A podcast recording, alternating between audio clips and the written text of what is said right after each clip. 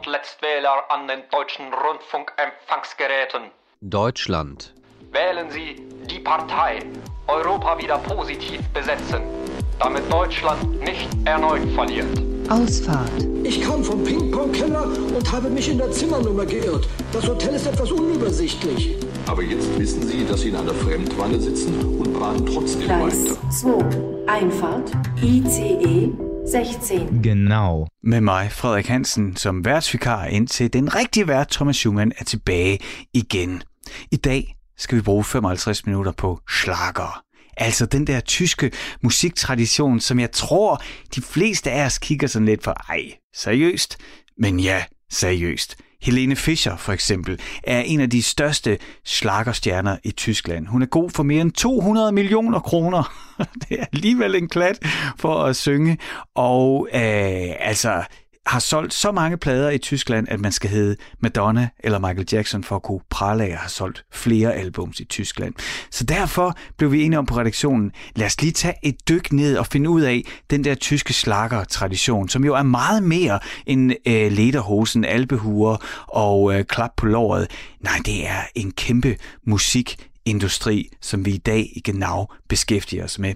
Og for at sådan komme godt i gang med at få en forståelse af, hvad slager er, så tog min kollega Niklas Dein en snak med Niels Fæst Pedersen, som er kulturjournalist og radiovært. Genau aus Rundfunk 4. Nu ved du, at vi skal snakke om slager blandt andet i dag, så det kan være allerede, så det kan være, at det her bliver et lidt for ledende spørgsmål. Hvad tænker du, når jeg siger tysk musik? Jamen, jeg tænker faktisk ikke på noget entydigt. Jeg er meget glad for tysk musik af mange slags, og på den måde er tysk musik for mig både avancerede elektroniske eksperimenter, klubmusik, hård rock, og så er det det, man kunne kalde for folkelig hitmusik. Så i virkeligheden er der ikke noget entydigt at sige om det tyske, udover at det ofte er det tyske sprog, som er i fokus. Hvad tænker du egentlig om den kontrast med slager som det her meget velpolerede popfænomen, kontra alt det andet, som tysk musik også er, som du selv nævner? Mm. Altså, slager er jo, er jo på mange måder et sådan et romantisk projekt. Altså, det er jo ideen om, at alt er dejligt, og at på mange måder også, i visse tilfælde også, at alting var lidt bedre før i tiden.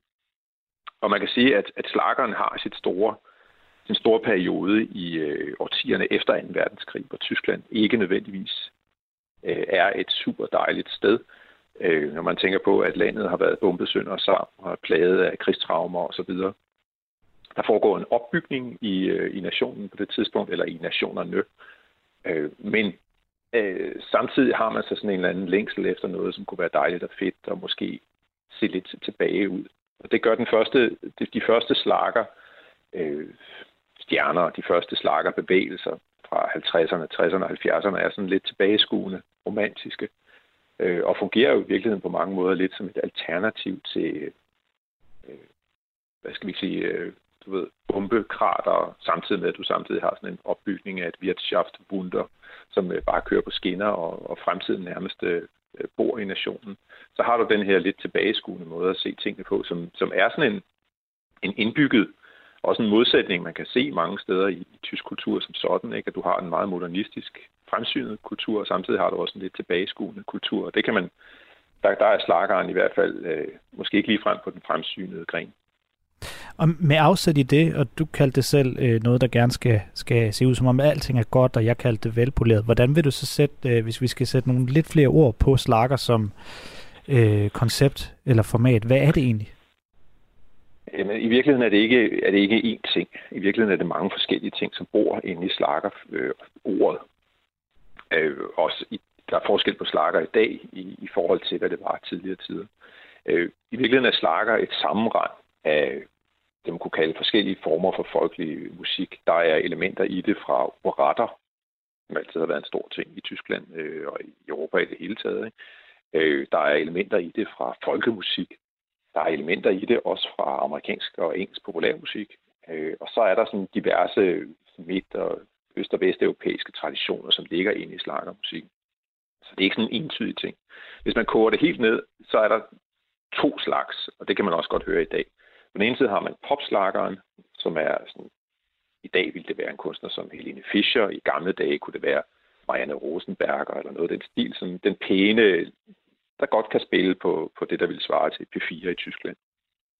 Og overfor det, der har du så der folkstümliche Schlager, altså folkemusikslageren, som er tungt udfæstet et sted i Bayern, nærmest helt ind i Østrig eller Schweiz, og som har den her måske alperomantik, og der er lidt ekstra horn på, ikke? Og man kan nærmest høre bægerne klinge, og kvinderne har dirndl på, ikke? Og det er ligesom den anden del af det. Det er det, som mange tit opfatter som slagermusikken. Som den her meget folkelige bierstube-musik. Så det er ikke nogen entydige ting, men det er ligesom de to stærkeste bevægelser, der er i det. Og apropos det folkelige, vil du så købe præmissen om, at slager er sådan lidt, hvad skal vi kalde det, illeset blandt kultureliten? Ja, 100%. Og det ser man jo ikke bare i Danmark, men det ser man faktisk også i Tyskland. At det er en meget stor folkelig bevægelse, og det er med man ser de der, måske hvis man ser tysk fjernsyn, så kan man falde ind i sådan et stort show, og der sidder 8.000 mennesker og klapper i takt til noget slager.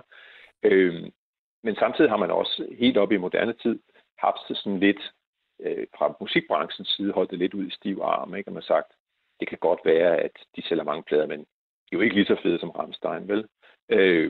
Og det er jo faktisk noget, man også har set herhjemme omkring dansktopmusik, man har set i Sverige omkring svensktop, dansbandmusik. Så det er sådan en generel tendens til, at hvis noget er folkeligt og friskt, så er det ikke fint nok. Og det er faktisk noget, som flere af de tyske store, moderne slagerkunstnere, som for eksempel Helene Fischer, har været meget åben omkring og sagt, at hun synes simpelthen ikke, det kan være i orden, at hun kan sælge så mange plader og samtidig blive betragtet som lidt stedmoderligt. Nu nævner du selv, Dansktop. Hvor meget kan det som fænomen sammenlignes med slager? Og altså i hvor bredt omfang kan det sammenlignes? Og hvor stopper den sammenligning eventuelt? Altså hvor adskiller de to ting sig fra hinanden? Altså dansktop og slager, altså man kan ikke engang sige, at det er to sider af samme sag, for det er den samme sag. Altså de er ekstremt tæt forbundet. Da vi får dansktoppen i Danmark i 1968, så får du en gylden periode frem til 1977, hvor man har en dansksproget popmusik, som er lavet i Danmark og har danske tekster, men rigtig meget af melodimaterialet kommer ude fra verden. Man henter nogle ting fra Sverige, man henter nogle ting fra amerikansk country, og så henter man rigtig, rigtig mange sange fra tysk og midteuropæisk slagermusik. De er ekstremt tæt forbundne. Altså man kan jo se det i nogle af de allerstørste sange, vi forbinder med dansktopperioden. For eksempel Dorthe Kollos sang. Dorthe Kollo havde parallelt karriere i Tyskland og i Danmark. Og hvis du tager sådan en kæmpe dansktopslager, som givet du var i Skanderborg og blev der, så er den oversat fra tysk. Wärst du doch in Düsseldorf geblieben? Og det samme gælder en lang række andre af Dorthe Kollos store hits fra den periode. De er alle sammen udgivet på tysk først, og derefter så lavet på dansk. Det samme gælder en kunstner som Gitte Henning.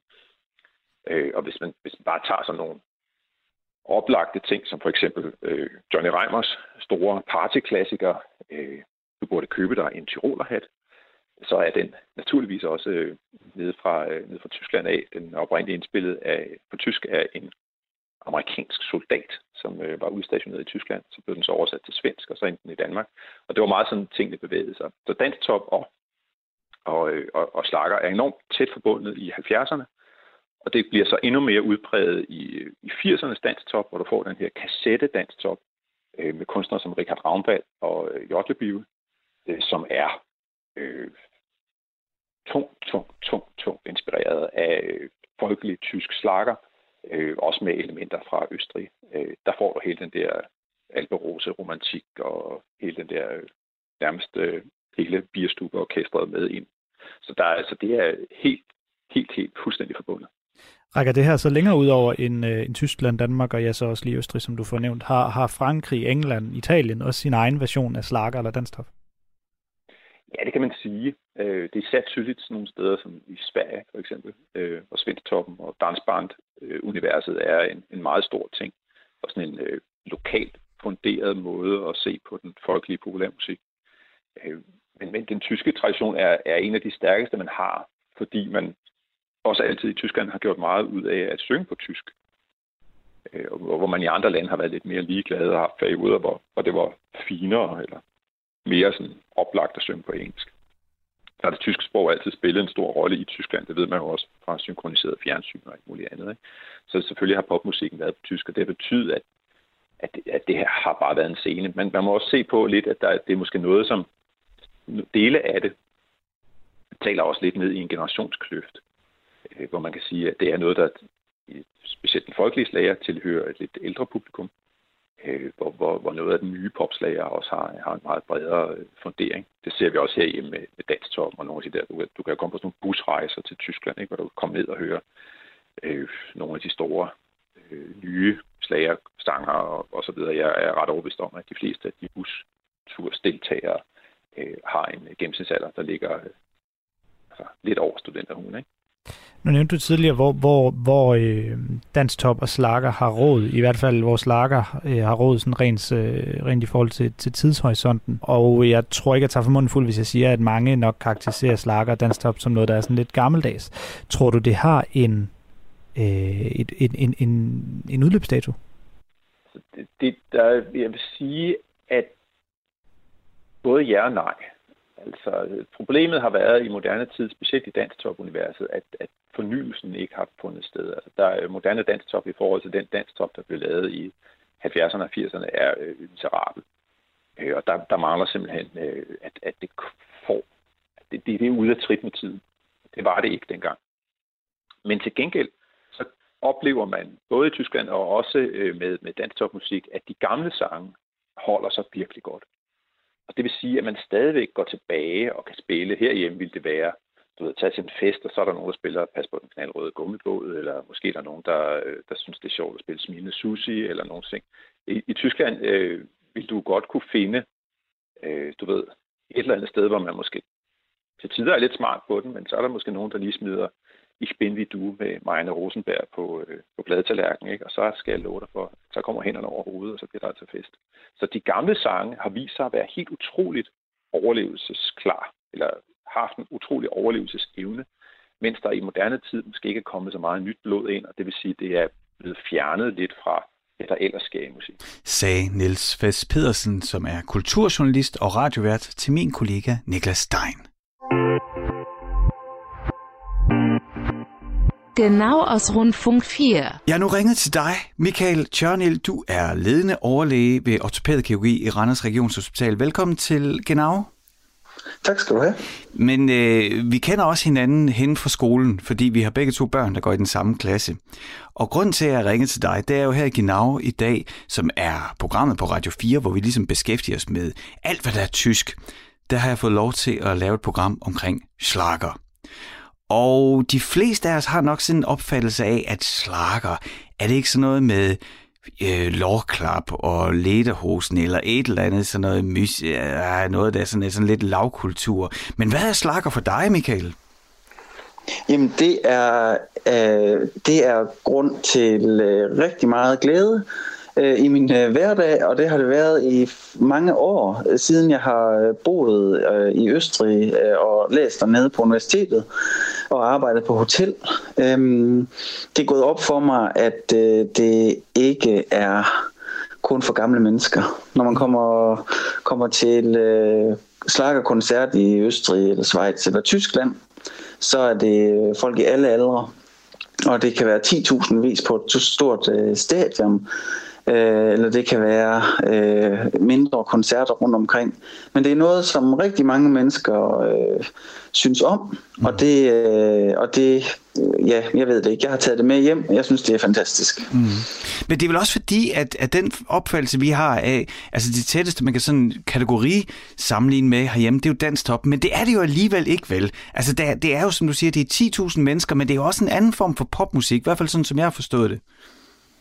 Ja, altså det er jo nogle genkendelige rytmer, men de sidste år har det jo taget en voldsom populær drejning i Tyskland med kæmpe store shows på fjernsyn og nogle stjerner, som i den grad kan engagere rigtig mange mennesker. Mm. Og det er ikke bare, hvad skal man sige, dansk topmusik på tysk. Det er simpelthen tysk popmusik i rigtig, rigtig høj klasse, som sælger vanvittige mængder plader og har kæmpe publikum i alle aldre.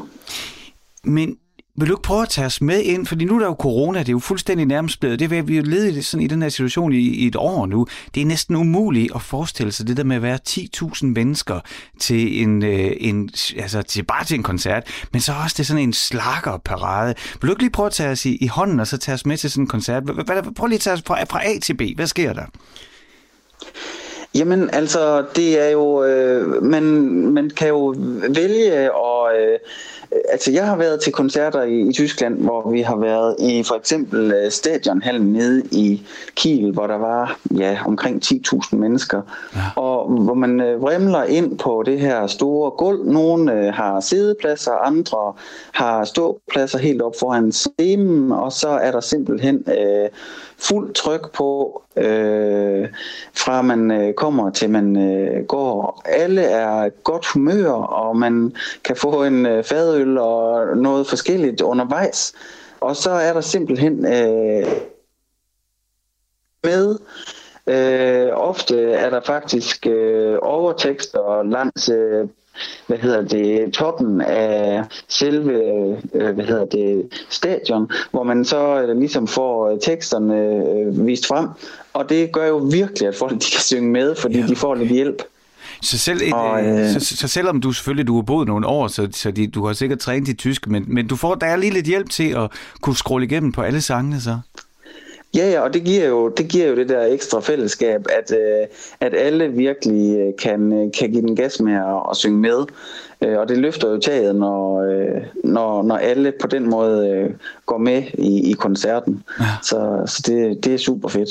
Men hvordan er det sådan, danser man så på kryds og tværs med alle? Hvordan kommer man hinanden ved? Altså 10.000 mennesker i en halv, det er alligevel mange.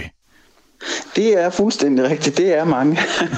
Men det er jo ligesom, hvis man går til koncert med Thomas Helmig, eller hvad ved jeg, altså TV2 eller nogen andre, Nick Jay eller et eller andet, så er der jo også masser af mennesker, når det er herhjemme.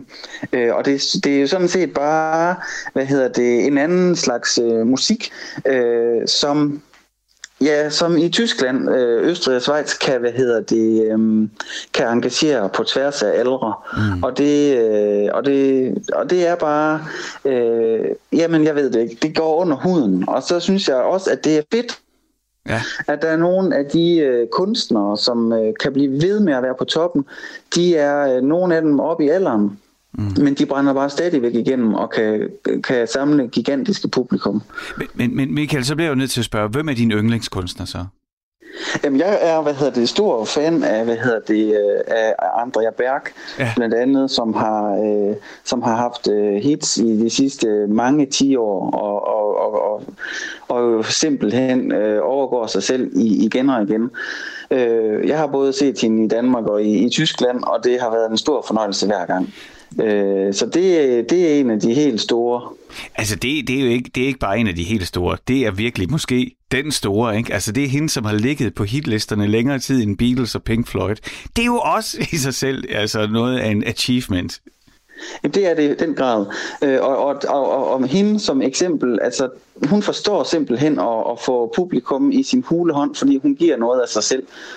Hun har let til tårer og fortæller nogle historier, og jamen, hun er simpelthen formår simpelthen at engagere publikum.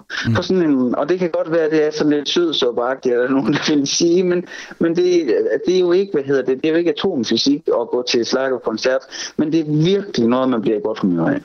Ej, det begynder jeg først at få en fornemmelse af nu, at det er i høj grad det her med energien og humøret. Michael, hvis jeg så kigger på sådan for eksempel Helene Fischer, sådan en, som jeg har kigget på, det er jo også sådan meget glansfyldt og sådan perfekt, altså nærmest overperfekt. Kan du følge, hvad jeg mener? Jo, altså, men Jamen, det er jo ikke kun i Schlager, at man gerne vil se godt ud, og flot koreografi, og altså det er jo på niveau med Melodi Grand Prix koreografi, jamen mange penge i det, og derfor har hun selvfølgelig også mulighed for at hyre de bedste akrobater og dansere og sådan noget ind, og lave festfyrværkerier og altså, hvad ved jeg, flyve hen over scenen med vinger på og alt sådan noget. Og det er jo bare et gigantisk show.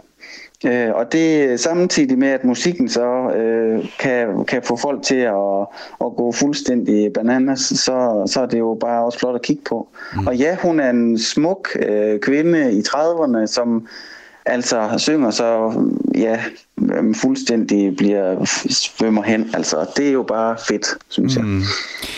Altså, er det sådan et særligt øjeblik, nu når vi har den her samtale og taler om Schlager, og du er Schlager-fan og fuldt erklæret Schlager-fan, er der sådan et særligt moment, der kommer til dig, du har lyst til at dele med mig? Altså, hvor du tænker, wow, her står jeg. Jamen, jeg har været, jeg har været til en koncert i Kiel med Andrea Berg, hvor vi var dernede med min kæreste, og min mor var faktisk også med. Min far betakkede sig. Sådan er det. Det skal man. Det er jo frit land.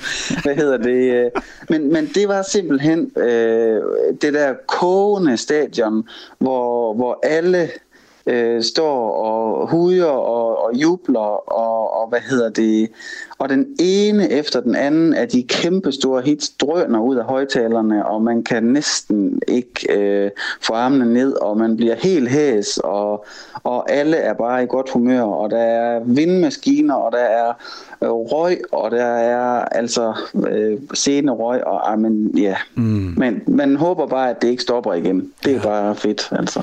Men det er vel også sådan en af de der oplevelser, altså når man bliver høj af musikken sammen med andre, hvor man måske på en måde, altså nu tænker jeg bare selv, når jeg har været til de koncerter, der har været betydningsfulde for mig, det er også noget med, hvor man forsvinder ind i hinanden, altså hvor man på en eller anden måde ophører med at være sig selv, men man er lige pludselig et fællesskab.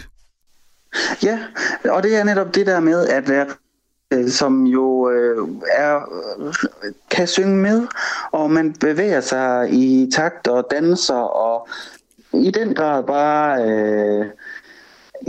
nyder tilværelsen.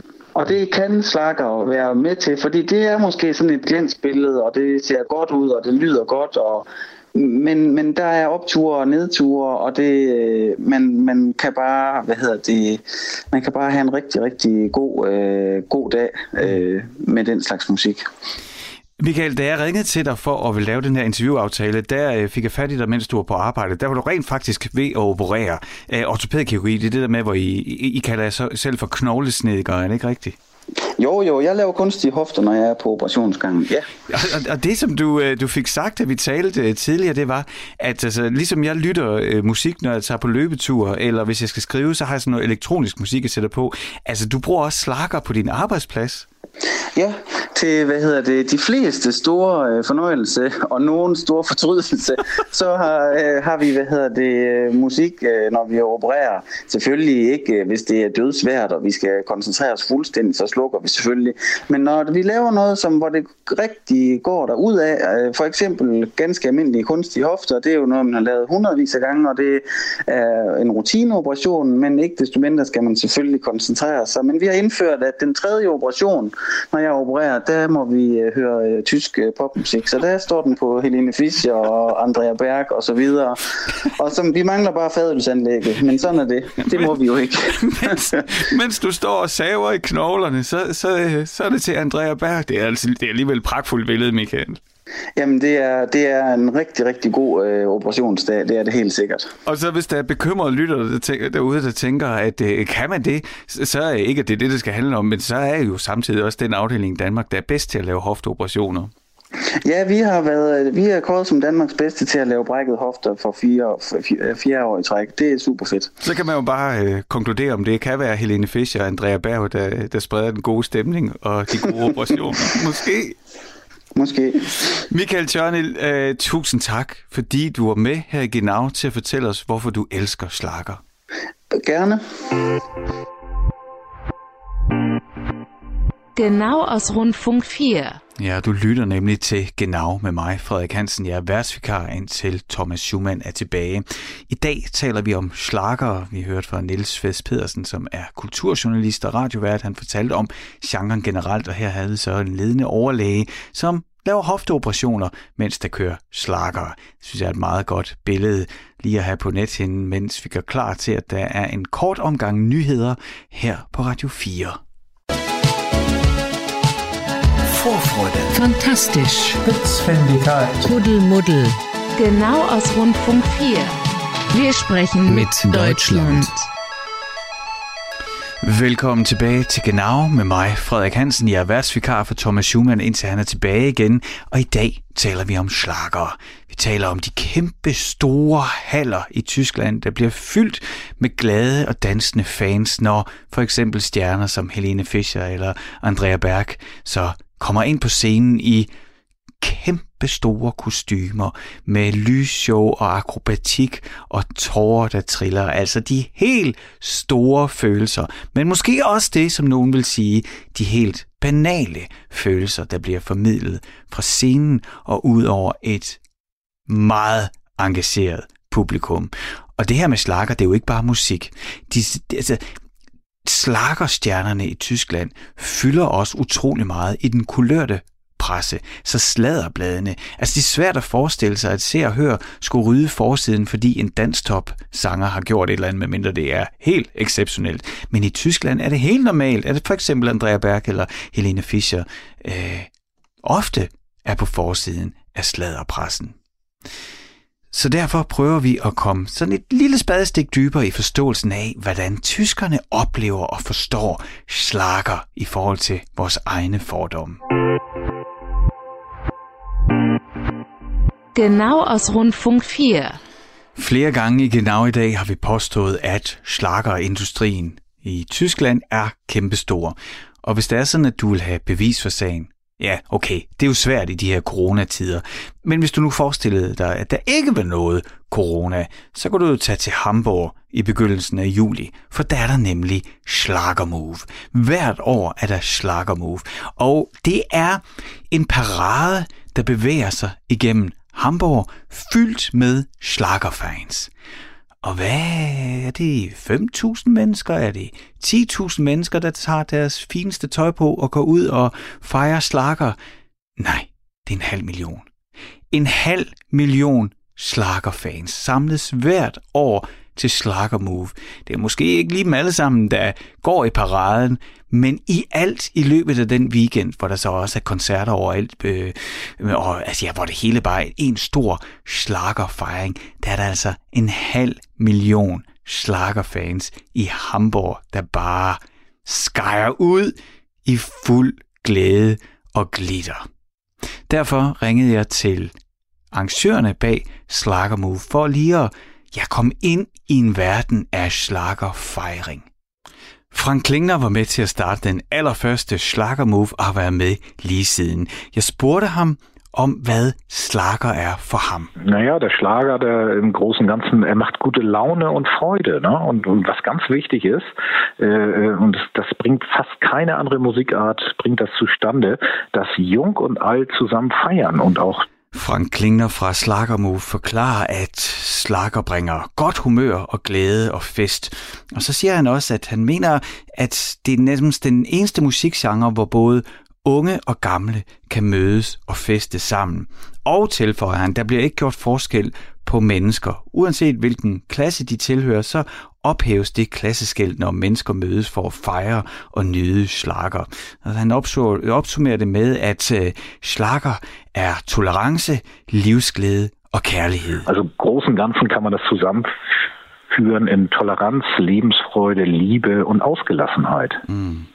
Und was ist deiner schönste Moment, du in Schlagermove erlebt hast? Ja, das war in der Tat der erste Schlagermove, der 1997 gefeiert wurde.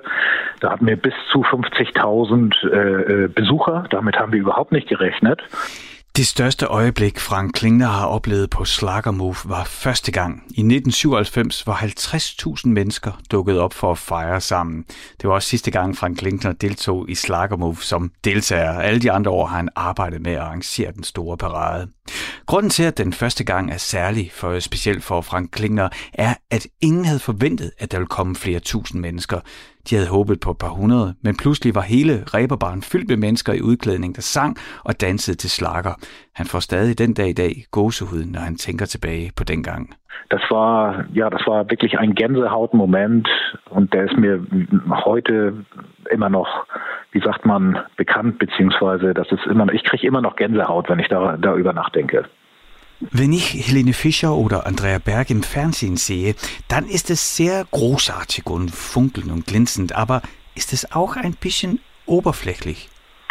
Nee, also grundsätzlich muss man erstmal diesen beiden genannten, muss man erstmal danken, weil die haben eigentlich die Tür für die Jugend geöffnet zum Schlager, letztendlich med diesem popschlager letztendlich. Jeg vil spørge Frank Klingner, om slager også er overfladisk. Og jeg begynder med at sige, at når jeg ser Helene Fischer eller Andrea Berg i fjernsynet, så er det meget storslået og strålende, sådan glinsende, glitrende. Men er det så også overfladisk?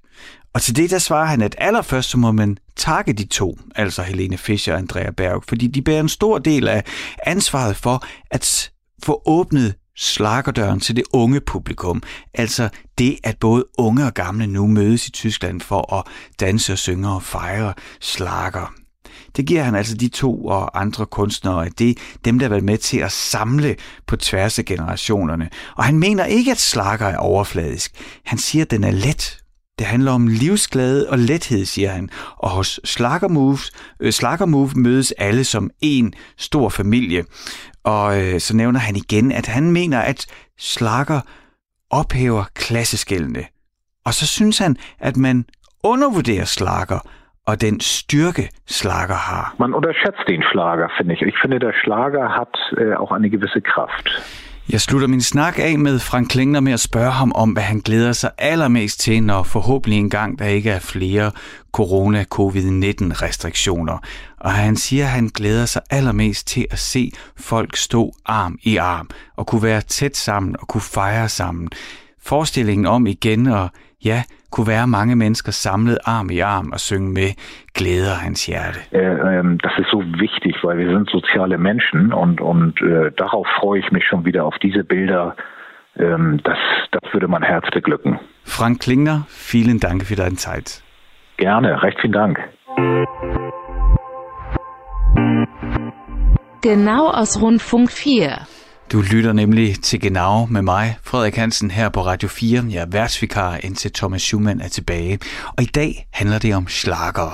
Vi bruger hele programmet på at tale om slagere og få en lidt større forståelse af den her kæmpe store, populære musikgenre, som der også er fans af i Danmark. Det hørte vi i hvert fald i første del af programmet, hvor Michael Tjørnild, den ledende overlæge på ortopædkirurgisk på Randers Hospital, fortalt om hans begejstring for tysk schlagermusik, for Andrea Berg, Helene Fischer, de storslåede, glitrende shows.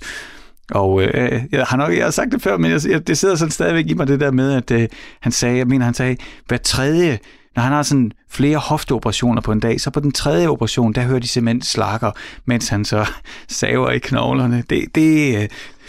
Hvis der ikke er andet, jeg tager med mig for det her program, så bliver det billede. Der bliver også andet, fordi jeg synes, det er fascinerende, at Dansktop jo slet ikke er i nærheden af at være sådan en, i musikindustriens øjne, kæmpe forretning herhjemme, som Schlager er i Tyskland. Der har været flere danske kunstnere, som har haft stor succes i Tyskland. Gitte Henning og Dorthe Kollo kunne være nogen, man kunne nævne. Men også sådan i nyere tid, Outlandish havde et kæmpe hit herhjemme, flere steder i verden med Aisha, og især i Tyskland. Så de har om nogen prøvet, hvordan det er at stå på den anden side foran 10.000 skrigende tyske fans og spille popmusik. Derfor så tog min kollega Niklas Dein en snak med Isam B. fra Outlandish. Da vi fik vores gennembrud i Tyskland, vidste jeg meget lidt om tysk musik. Og det slog mig egentlig, fordi det er et naboland. Og det fik mig lige til at tænke over det her med, hvor lidt vi egentlig følger med i naboens,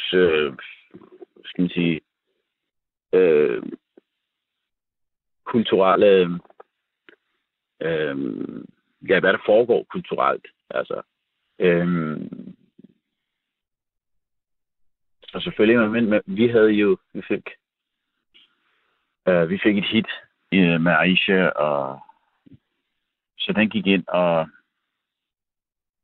bragede igennem på, ja, både i Skandinavien, men også Tyskland. som dengang, der kan jeg huske, det blev ved med at sige GSA-landene. Så det var ikke bare Tyskland, det var også bare, det var også mere Schweiz var der også, og så hele radiosystemet der lagde vi sådan set ned, og vi var kejser af Tyskland.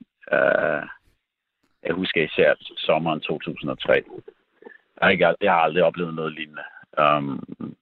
Og i Tyskland er alt bare effektivt. Det er meget større end Danmark.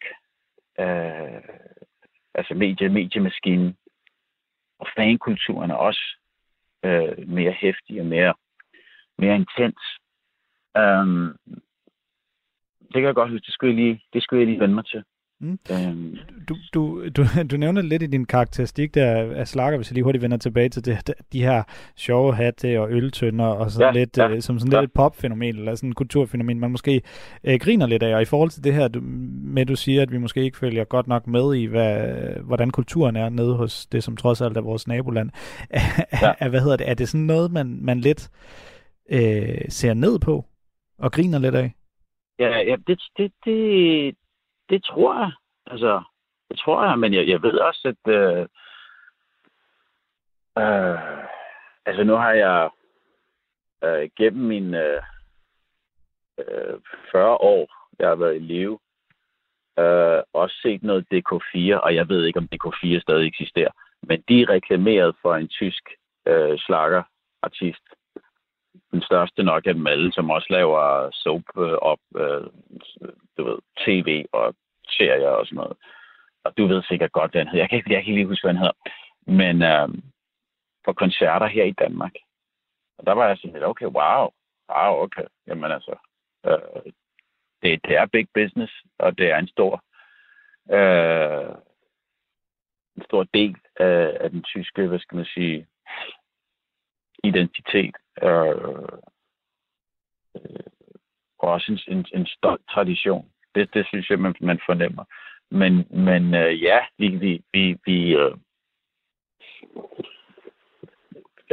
jamen det kan være svært at tage seriøst, fordi det bliver sådan noget lidt med, det ser så poleret ud, ikke? Det ser så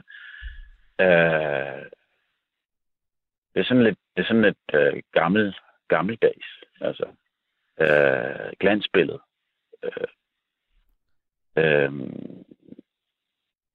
Det tror jeg, det griner folk lidt af. Ja. Mm. Og det tror jeg også, de gør i Tyskland. Altså. Mm. Så. I har jo toppet med Outlandish i både hitlisterne og så også turneret en del i landet. Hvad var det egentlig for en oplevelse at turnere i lige præcis Tyskland? Jamen det var... Altså en ting, jeg lærte om tyskerne, ikke? Det er, at tyskerne, de først har sagt A, så er der ingen vej tilbage. Når de først har kastet deres kærlighed over dig, så er det hele vejen til banken. Altså, det er... og det er jo sådan, det føltes. Altså, vi lå nummer 1 med Aisha i hele sommeren. Det var sådan en sommerhit. Det var gigantisk, altså, og det var nærmest indoktrinerende. Altså, de elskede det så meget, som man selv gik og troede, okay, altså, kom nu, altså, skal vi også videre, ikke? Men nej, altså, det blev ved. Og jeg kan huske, jeg havde sådan et dilemma med, at jeg ikke, altså, ja, det var min første sang, og jeg havde ikke rigtig lært at synge på live endnu.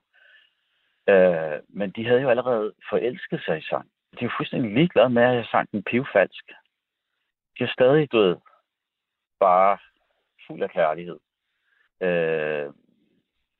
Og jeg husker især, fordi at vi var på Europatur med rocklegenden Santana, så vi fik hele den europæiske rejse at mærke i forhold til, hvad den her sang betyder for folk. Og for tyskerne, de var fuldstændig ligeglade med, at jeg ikke kunne ramme tonen.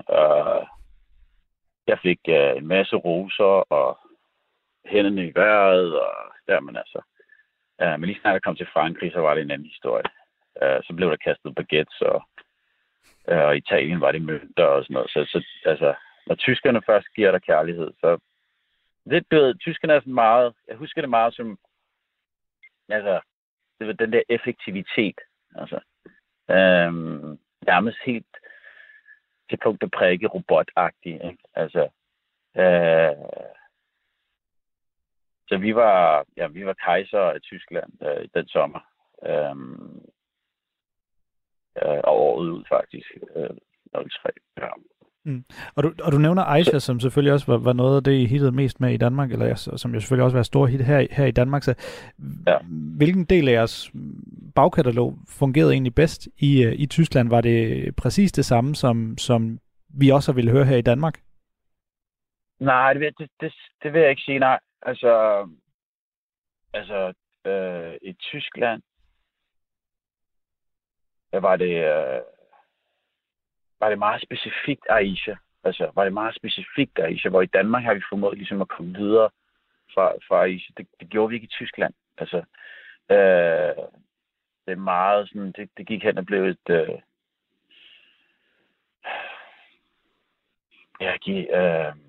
nærmest sådan en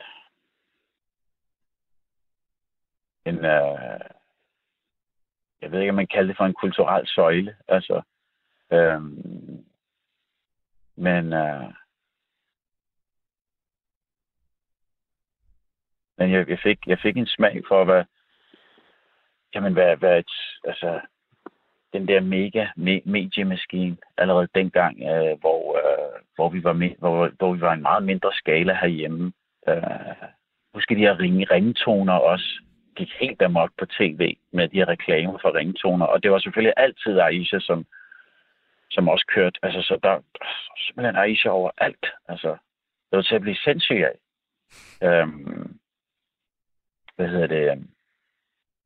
Og så du ved, fans ud foran hotellerne, og de her sorte bimmer, som de nyeste selvfølgelig, som kom og hentede os. Servicen er i orden, og ja, altså, og så får den bare fuld skrue. Altså, så der var...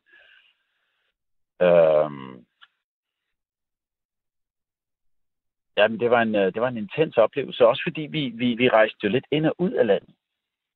Og deres medieby på det tidspunkt, mener jeg, var Köln, hvor senere hen bliver det rykket til Berlin. Mm. Så helt at komme ind i den der mediemaskine, i øvrigt også playback var de, altså, det er det, jeg mener med, at de havde bare forelsket sig i sangen, altså. Og jeg kunne ikke synge den live, så de var fuldstændig ligeglade. Men prøv til feedback, nu synger den bare playback. Og så jamen, okay, jamen, perfekt, fedt, altså, så gør vi det. De elskede det. Så lige snart vi kom over til England, de hader playback. Det var sådan, prøv her, hvis du ikke kan lytte til Beatles og kan synge live, så har vi ikke noget forhold til dig. Altså, så England blev et problem. Men så kom vi bare til Tyskland, og så var vi kejser igen. Altså, så... Tak ud for playback, og Tyskland fungerede så godt. Hvorfor tror du så, at hvis vi sådan helt generelt får opsummeret, hvorfor tror du så, at Outlandish musik har fungeret så godt i Tyskland? Ved du hvad? Der går du ind i noget, der hedder synergi. Det er meget svært at kalkulere i det der, fordi det var ikke så meget vores musik. Jeg vil sige, det var mere bare, det var sang. Det var sommeren 2003, måske med alt det, der skete rundt omkring i verden. Men så var det også bare melodien. Og folk havde bare, det var bare det, folk havde brug for at høre.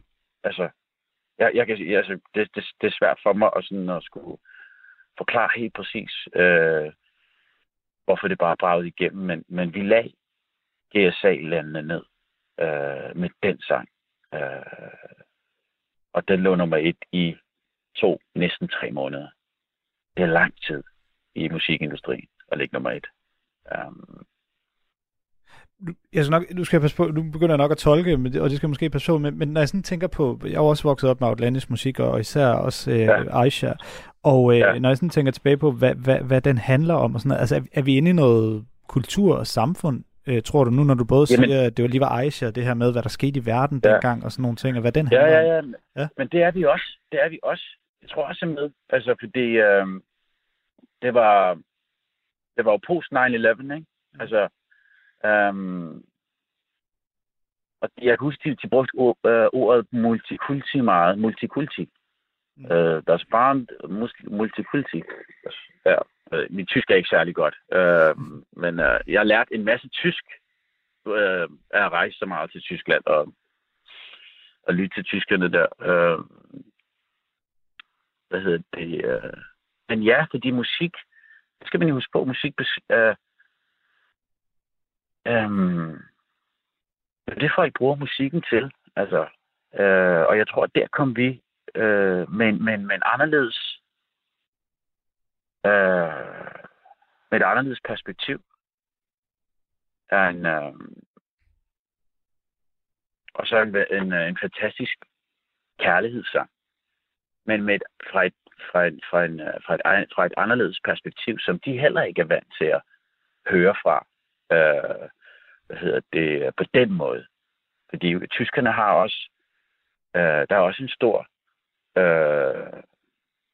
minoritet i Tyskland. Den tyrkisk-tyske blandt andet. Så det var sådan et, så det var også et frisk pust. Men man ved til musikken først og fremmest. Så var det ja, altså det var jeg vil ikke sige sensat, men pladeselskabet, det tyske pladeselskab BMG hed det på det tidspunkt, ringer der til foråret og siger på her, der er slet ikke noget rasler om. Hvad hedder det? Det næste sommerhit, det bliver Aisha. Og jeg var sådan lidt, hey, stop lige. Giv mig lige tid til at lære den sang. Jeg kan ikke synge den endnu. Jeg har ikke lært at synge den. Jeg har ikke lært at synge den live endnu. Det var bare sådan, vi er ligeglade med live. Vi hører det der produkt. Det bliver årets sommerhit. Så trykkede de på knappen. Og så gik jeg i gang med at tage sanglektioner. Så de, altså, det er derfor, jeg mener, det der med effektivitet, som vi kender tyskerne for, også bare i deres fodboldspil, i deres, du ved, biler, i deres, altså, det kører også i musikindustrien. Når de tror på noget, så går de benhårdt efter det. Genau aus Rundfunk 4. Og det sidste, du hørte her, det var Isam B. fra Outlandish, der talte med min kollega Niklas Stein, fordi Isam selv har prøvet at stå på de store scener i Tyskland foran tusindvis af mennesker, der går amok til hans musik. Især på grund af det kæmpe hit, Outlandish havde med Aisha, som klart var et stort hit herhjemme og i andre lande, men var et gigahit i Tyskland. Så han fik sådan en fornemmelse af den der store tyske musikbranche. Det er sådan noget, jeg selv har drømt om, dengang jeg drømte om at blive rockstjerne. Jeg tror, før i tiden, der var man meget sådan at skulle klare den i England eller klare den i USA. Derfor 15 år siden, da jeg troede, jeg skulle være den store guitarhelt, så var det faktisk Tyskland, jeg drømte om. Fordi det er så stort et land, så stort et marked, så vanvittigt spændende en musikscene. Og så må man også bare sige, der er så utrolig mange penge i den tyske musikbranche. Og det kiggede vi på i dag her i Genau. Jeg er nærmere bestemt Schlager. Jeg tror, hvis der er noget, jeg kommer til at tage med mig for det her program, så er det fra første halvdel af den her time, hvor Michael Tjørnild, som er ledende overlæge på ortopædkirurgisk Randers Hospital, eller jeg tror, det hedder Regionshospitalet Randers, det er også lige meget, der opererer han hofter op. Og det gør han altså til Schlager. Eller mere præcis, så sagde han, at når han havde operationsdag, så på den tredje operation, der spillede de Schlager. Og det der med, at han står, nu har jeg jo talt med en del ortopædkirurger, jeg tror, det er et specielt job at have. Jeg har i hvert fald mødt flere af dem, de kalder sig selv for knoglesnedkere og ser sig selv som håndværkere, ikke? Og de saver jo og hakker også. Det er jo et eller andet sted bizart, men det er jo også dejligt, at de gør det og kan det. Men det der billede med, at han står og saver i hofteknogler og skifter dem ud, mens der kører Andrea Berg og Helene Fischer, det det gjorde alligevel et stort indtryk på mig. Men som sagt, i dag handlede Genau om Schlager. Ja, fordi at måske nogen tænker det som en gammeldags musikgenre. Måske nogen herhjemme sådan kigger snobber lidt op, kigger lidt ned på det. Det gør de selvfølgelig også, det er der masser, der gør i Tyskland, men det er bare en kæmpe stor magtfaktor i musikbranchen, og det er en del af musikbranchen, der tjener enormt mange penge. Jeg ved ikke, om jeg fik det nævnt i begyndelsen af programmet, men altså sådan en som Helene Fischer, som vi har nævnt flere gange, og som altså man virkelig skal vide, altså her taler vi verdensstjerne i Tyskland, ikke? Altså, hun har solgt så mange plader, at det er kun Michael Jackson, der kan konkurrere med hende i, ja, så måske Madonna også kan konkurrere med hende i Tyskland. Jeg ved også, at schlagersangerinden Andrea Berg, at den kunstner i Tyskland, der har ligget længst tid på hitlisterne, altså mere end Beatles eller Pink Floyd, ikke? Så det er virkelig store, store stjerner. Og ifølge Forbes var Helene Fischer i 2018, det er de tal, vi lige har fået her, den 8. mest indtjente kvindelige sanger. Hun tjente 32 millioner euro, altså knap 200 millioner kroner. Det er big business Schlager. Genau er ved at være forbi for i dag. Det var som sædvanligt en fornøjelse at få lov til at passe programmet, mens Thomas Schumann ikke er her. Han er snart tilbage igen, men jeg får dog lov til at lige lave en enkel Genau til. Det gør vi i næste uge, og det glæder jeg mig allerede til, lige her på Radio 4, 5 minutter over 10. Hvis du ikke kan vente så længe, så kan du finde programmet på vores hjemmeside, radio4.dk. Du kan også podcaste og hente det som podcasts der, hvor du normalt henter dine podcasts. Programmet i dag, det var redigeret af Niklas Stein og undertegnet Frederik Hansen, og nu er det tid til nyhederne lige her på Radio 4.